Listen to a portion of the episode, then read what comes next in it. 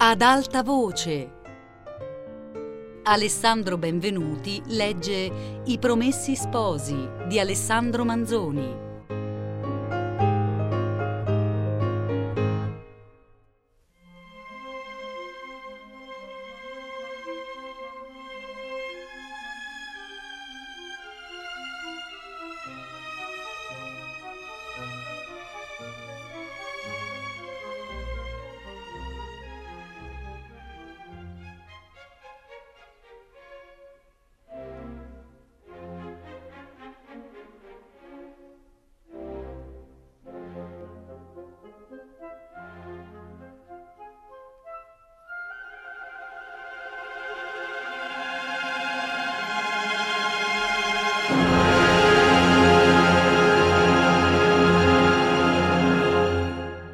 Divenendo sempre più difficile il supplire alle esigenze dolorose della circostanza, era stato il 4 di maggio deciso nel Consiglio dei Decurioni di ricorrere per aiuto al governatore e il 22 furono spediti al campo due di quel corpo che gli rappresentassero i guai e le strettezze della città, le spese enormi, le casse vuote, le rendite degli anni a venire impegnate, le imposte correnti non pagate per la miseria generale prodotta da tante cause e dal guasto militare in ispecie gli mettessero in considerazione che, per leggi e consuetudini non interrotte e per decreto speciale di Carlo V, le spese della peste dovevano essere a carico del fisco.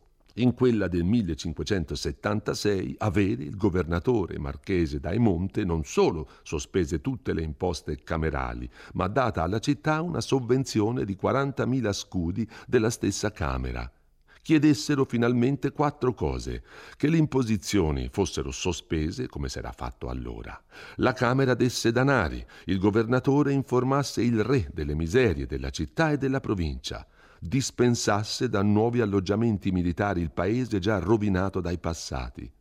Il governatore scrisse in risposta condoglianze e nuove esortazioni dispiacergli di non poter trovarsi nella città per impiegare ogni sua cura in sollievo di quella, ma sperare che a tutto avrebbe supplito lo zelo di quei signori. Questo essere il tempo di spendere senza risparmio, di ingegnarsi in ogni maniera. In quanto alle richieste espresse, proveré nel mejor modo che il tempo i necessidades presentes permitieren. E sotto un girigogolo che voleva dire Ambrogio Spinola, chiaro come le sue promesse. Il gran cancelliere Ferrer gli scrisse che quella risposta era stata letta da Decurioni con grande sconsuelo. Ci furono altre andate e venute, domande e risposte, ma non trovo che se ne venisse a più strette conclusioni. Qualche tempo dopo, nel colmo della peste, il governatore trasferì con lettere patenti la sua autorità a Ferrer medesimo, avendo lui, come scrisse, da pensare alla guerra, la quale, sia detto qui incidentemente, dopo aver portato via, senza parlare dei soldati, un milione di persone, a dir poco, per mezzo del contagio tra la Lombardia, il Veneziano, il Piemonte, la Toscana e una parte della Romagna, dopo aver desolati, come si è visto di sopra, i luoghi per cui passò, e figuratevi quelli dove fu fatta, dopo la presa e il sacco atroce di Mantova, finì con riconoscerne tutti il nuovo duca, per escludere il quale la guerra era stata intrapresa. Bisogna però dire che fu obbligato a cedere al duca di Savoia un pezzo del Monferrato della rendita di 15.000 scudi e a Ferrante, duca di Guastalla, altre terre della rendita di 6.000 e che ci fu un altro trattato a parte e segretissimo col quale il duca di Savoia suddetto cedé Pinerolo alla Francia, trattato eseguito qualche tempo dopo sott'altri pretesti e a furia di furberie. Insieme con quella risoluzione i decurioni ne avevano preso un'altra, di chiedere al cardinale al arcivescovo che si facesse una processione solenne portando per la città il corpo di San Carlo. Il buon prelato rifiutò per molte ragioni. Gli dispiaceva quella fiducia in un mezzo arbitrario e temeva che, se l'effetto non avesse corrisposto, come pure temeva, la fiducia si cambiasse in scandalo. Temeva di più che, seppur c'era di questi untori, la processione fosse un'occasione troppo comoda al delitto. se non ce n'era, il radunarsi tanta gente non poteva che spander sempre più il contagio, pericolo ben più reale. Che il sospetto sopito delle unzioni s'era intanto ridestato, più generale e più furioso di prima. S'era visto di nuovo, o questa volta era parso di vedere, unte muraglie, porte d'edifizi pubblici, usci di case, martelli. Le nuove di tali scoperte volavano di bocca in bocca e, come accade più che mai quando gli animi sono preoccupati, il sentire faceva l'effetto del vedere. Gli animi sempre più amareggiati dalla presenza dei mali, irritati dall'insistenza del pericolo, abbracciavano più volentieri quella credenza che la collera aspira a punire e, come osservò acutamente a questo stesso proposito un uomo d'ingegno, le piace più d'attribuire i mali a una perversità umana contro cui possa far le sue vendette che di riconoscerli da una causa con la quale non ci sia altro da fare che rassegnarsi. Un veleno squisito, istantaneo, penetrantissimo, eran parole più che bastanti a spiegar la violenza e tutti gli accidenti più oscuri e disordinati del morbo. Si diceva composto quel veleno di rospi, di serpenti, di bava e di materia d'appestati, di peggio, di tutto ciò che selvagge e stravolte fantasie sapessero trovar di sozzo ed atroce. Vi s'aggiunsero poi le malie, per le quali ogni effetto diveniva possibile. Ogni obiezione perdeva la forza, si scioglieva senza difficoltà. Se gli effetti non s'eran veduti subito dopo quella prima unzione, se ne capiva il perché. Ora l'arte era perfezionata e le volontà più accanite nell'infernale proposito. Ormai chi avesse sostenuto ancora che era stata una burla, chi avesse negata l'esistenza d'una trama, passava per cieco, per ostinato, seppur non cadeva in sospetto d'uomo interessato a stornar dal vero l'attenzione del pubblico, di complice, d'untore. Il vocabolo fu ben presto comune, solenne, tremendo. Con una tal persuasione che ci fossero untori, se ne doveva scoprire quasi infallibilmente. Tutti gli occhi stavano allerta. Ogni atto poteva dar gelosia e la gelosia diveniva facilmente certezza, la certezza furore.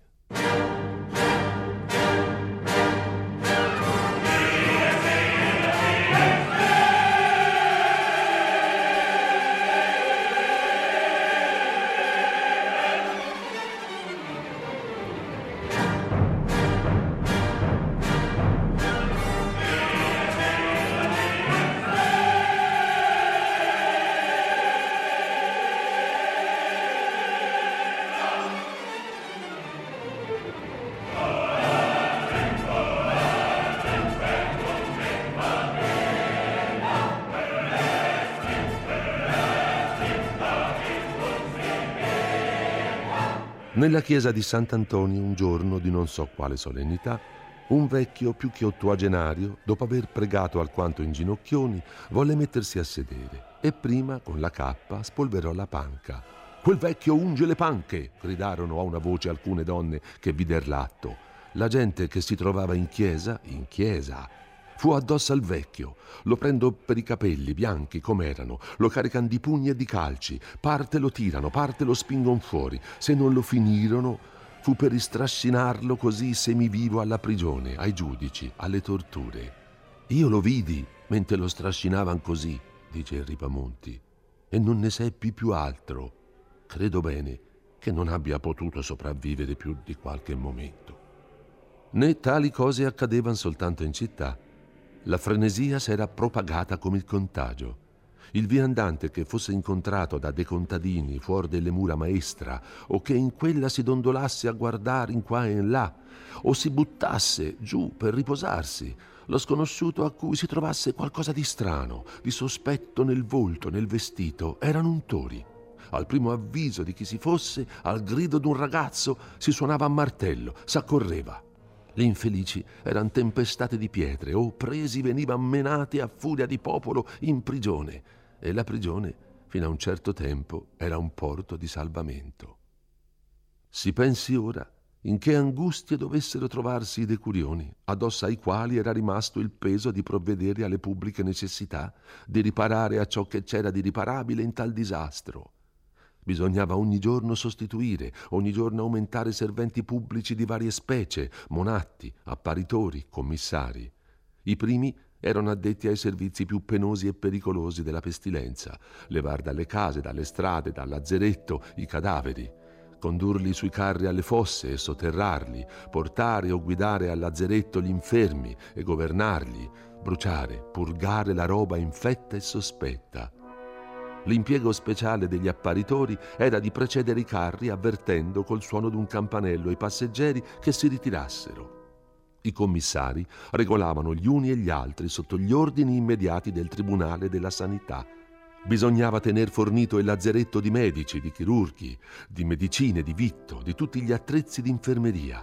Bisognava trovare e preparare nuovo alloggio per gli ammalati che sopraggiungevano ogni giorno si fecero a questo effetto costruire in fretta capanne di legno e di paglia nello spazio intorno del lazzeretto. Se ne piantò un nuovo tutto di capanne, cinto da un semplice assito e capace di contener quattromila persone.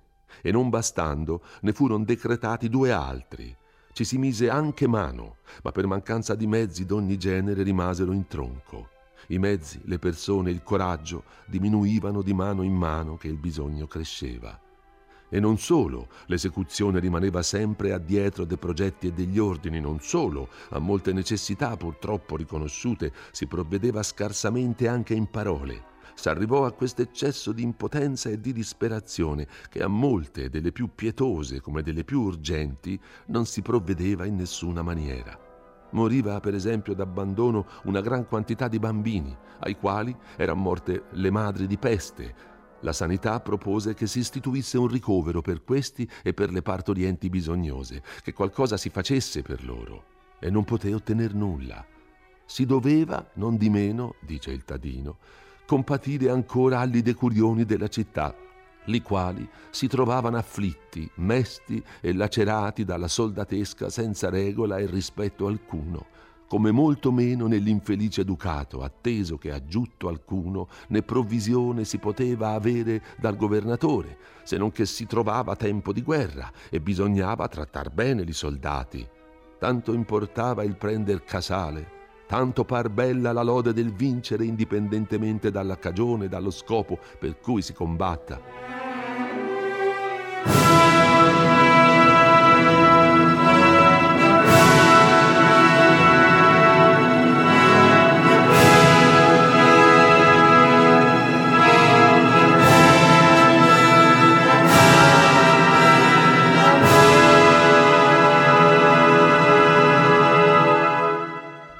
Così pure, trovandosi colma di cadaveri un'ampia ma unica fossa che era stata scavata vicino al lazzeretto, rimanendo non solo in quello, ma in ogni parte della città insepolti nuovi cadaveri che ogni giorno erano di più, i magistrati dopo aver invano cercato braccia per il tristo lavoro, s'erano ridotti a dire di non saper più che partito prendere.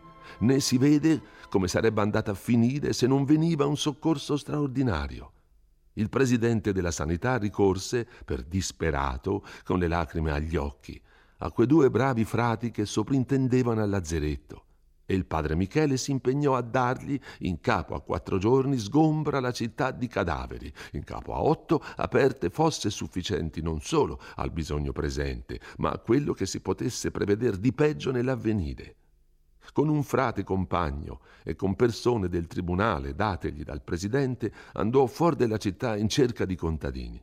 E parte con l'autorità del tribunale, parte con quella dell'abito e delle sue parole, ne raccolse circa dugento, ai quali fece scavar tre grandissime fosse. Spedì poi dal lazzeretto Monatti a raccogliere i morti, tanto che, il giorno prefisso, la sua promessa si trovò adempita. Una volta il lazzeretto rimase senza medici e con offerte di grosse paghe e d'onori a fatica e non subito se ne poté avere, ma molto men del bisogno. Fu spesso lì lì per mancare affatto di viveri, a segno di temere che ci sapesse a morire anche di fame, e più d'una volta, mentre non si sapeva più dove batter la testa per trovare il bisognevole, vennero a tempo abbondanti sussidi per inaspettato dono di misericordia privata, che, in mezzo allo stordimento generale, all'indifferenza per gli altri, nata dal continuo temer per sé, ci furono degli animi sempre desti alla carità, ce ne furono degli altri in cui la carità nacque al cessar d'ogni allegrezza terrena, come nella strage e nella fuga di molti a cui toccava di soprintendere e di provvedere, ce ne furono alcuni, sani sempre di corpo e saldi di coraggio, al loro posto ci furono pure altri che, spinti dalla pietà, assunsero e sostennero virtuosamente le cure a cui non erano chiamati per impiego. Dove spiccò una più generale, più pronta e costante fedeltà ai doveri difficili della circostanza fu negli ecclesiastici. Ai lazzeretti, nella città, non mancò mai la loro assistenza. Dove si pativa ce n'era. Sempre si videro mescolati, confusi, colanguenti, co moribondi, languenti e moribondi, qualche volta loro medesimi. Ai soccorsi spirituali aggiungevano, per quanto potessero, i temporali. Prestavano ogni servizio che richiedessero le circostanze. Più di sessanta parrochi. Della città solamente morirono di contagio, gli otto noni all'incirca. Federigo dava a tutti, come era da aspettarsi da lui, incitamento ed esempio mortagli intorno quasi tutta la famiglia arcivescovile e facendogli stanza a parenti, alti magistrati, principi circonvicini che s'allontanasse dal pericolo, ritirandosi in qualche villa, rigettò un tal consiglio e resistette alle istanze con quell'animo con cui scriveva ai parrochi siate disposti ad abbandonar questa vita mortale piuttosto che questa famiglia, questa figliolanza nostra. Andate con amore incontro alla peste come a un premio, come a una vita quando ci sia da guadagnare un'anima a Cristo. Non trascurò quelle cautele che non gli impedissero di fare il suo dovere, sulla qual cosa diede anche istruzioni e regole al clero. E insieme non curò il pericolo, né parve che se n'avvedesse quando per far del bene bisognava passar per quello, senza parlare degli ecclesiastici coi quali era sempre per lodare e regolare il loro zelo, per eccitare chiunque di loro andasse freddo nel lavoro, per mandarli ai posti dove altri erano morti, volle che fosse aperto l'adito a chiunque avesse bisogno di lui. Visitava i lazzeretti per dar consolazione agli infermi e per animare i serventi. Scorreva la città, portando soccorsi ai poveri sequestrati nelle case, fermandosi agli usci sotto le finestre ad ascoltare i loro lamenti, a dare in cambio parole di consolazione e di coraggio. Si cacciò, insomma, e visse nel mezzo della pestilenza, maravigliato anche lui alla fine d'esserne uscito illeso.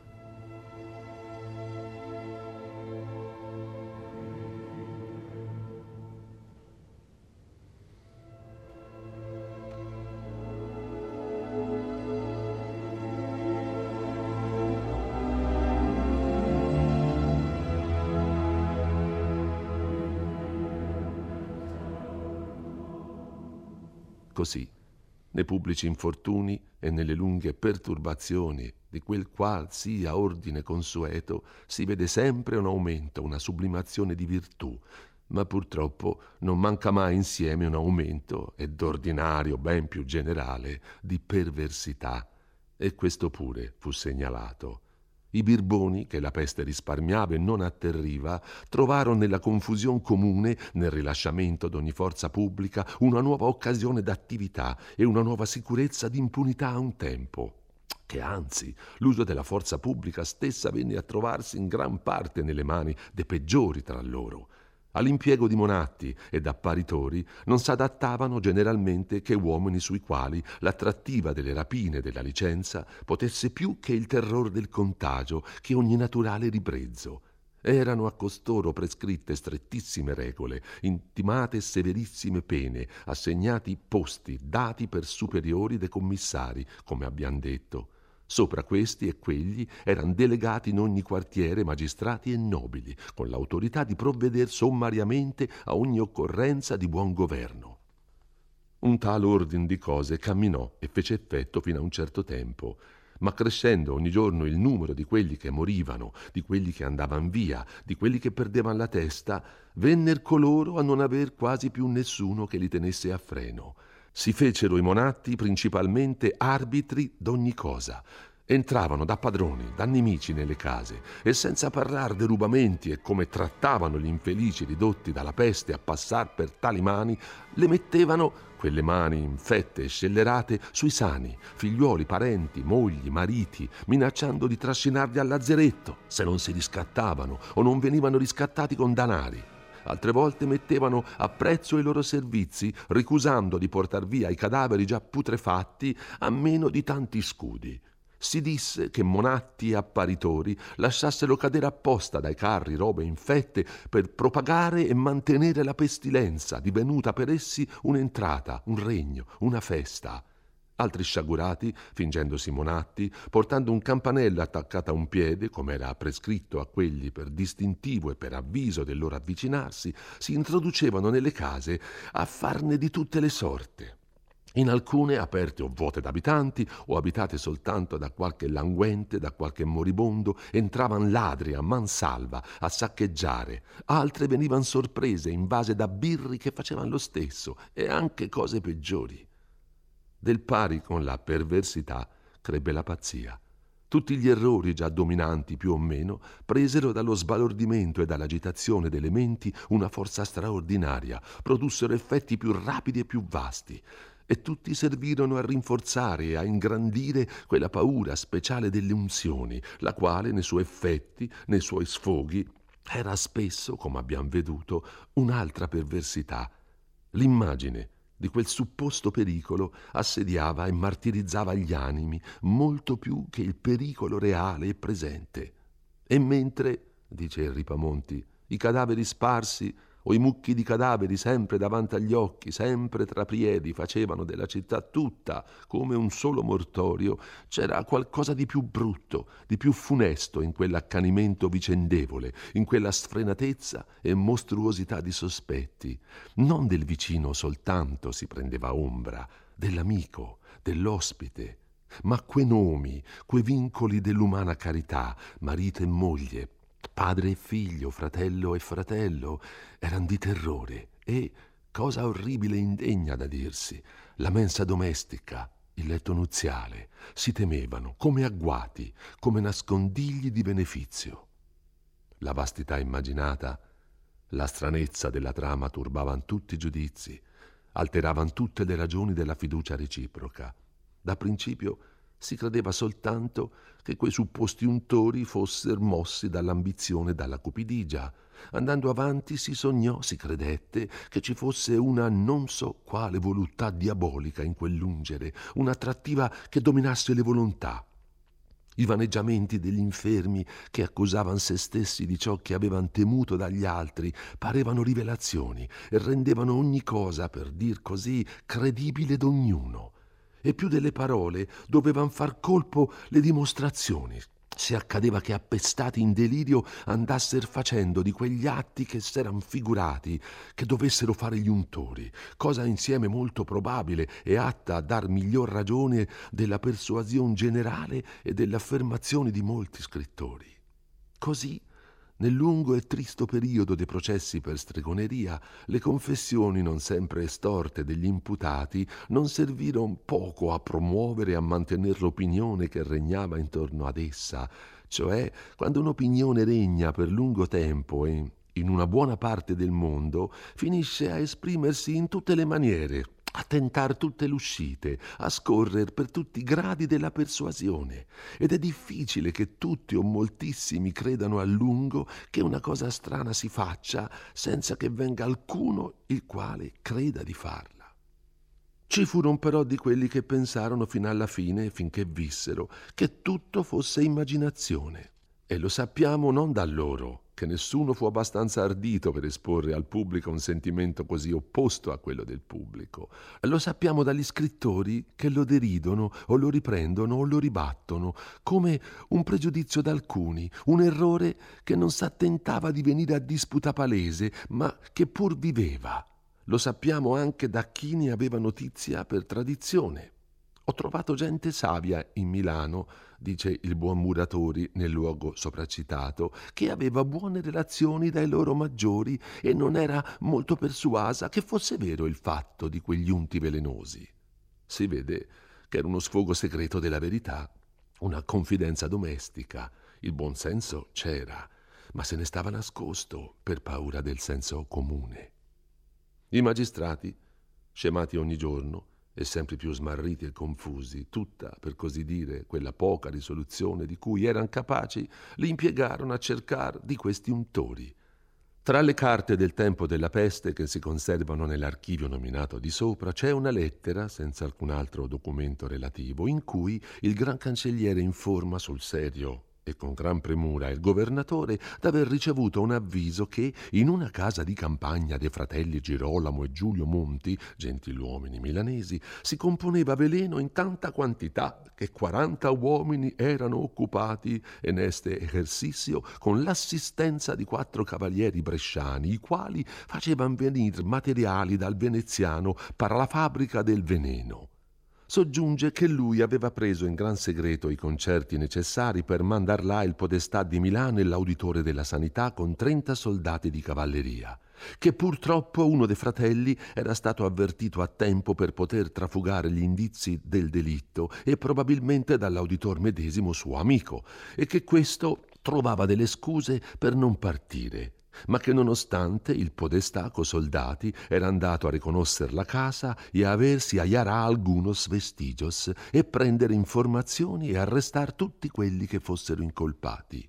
La cosa dove finire in nulla, giacché gli scritti del tempo che parlano dei sospetti che c'erano su quei gentiluomini non citano alcun fatto, ma purtroppo in un'altra occasione si credé d'aver trovato. I processi che ne vennero in conseguenza non erano certamente i primi d'un tal genere e non si può neppur considerarli come una rarità nella storia della giurisprudenza, che per tacere dell'antichità e accennare solo qualcosa dei tempi più vicini a quello di cui trattiamo, in Palermo del 1526, in Ginevra del 1530, poi del 1545, poi ancora del 1574 in Casal Monferrato del 1536, in Padova del 1555, in Torino del 1599 e di nuovo in quel medesimo anno 1630. Furono processati e condannati a supplizi per lo più atrocissimi, dove qualcheduno, dove molti infelici, come rei d'aver propagata la peste con polveri o con unguenti o con malie o con tutto ciò insieme. Ma l'affare delle cosiddette unzioni di Milano, come fu il più celebre, così è forse anche il più osservabile, o almeno c'è più campo di farci sopra osservazione per esserne rimasti documenti più circostanziati e più autentici. E quantunque uno scrittore lodato poco sopra se ne sia occupato, pure essendosi lui proposto non tanto di farne propriamente la storia, quanto di cavarne sussidio di ragioni per un assunto di maggiore o certo di più immediata importanza, c'è parso che la storia potesse essere materia d'un nuovo lavoro ma non è cosa da uscirne con poche parole e non è qui il luogo di trattarla con l'estensione che merita. E oltre di ciò, dopo essersi fermato su questi casi, il lettore non si curerebbe più certamente di conoscere ciò che rimane del nostro racconto. Serbando però a un altro scritto la storia e l'esame di quelli, torneremo finalmente ai nostri personaggi per non lasciarli più fino alla fine.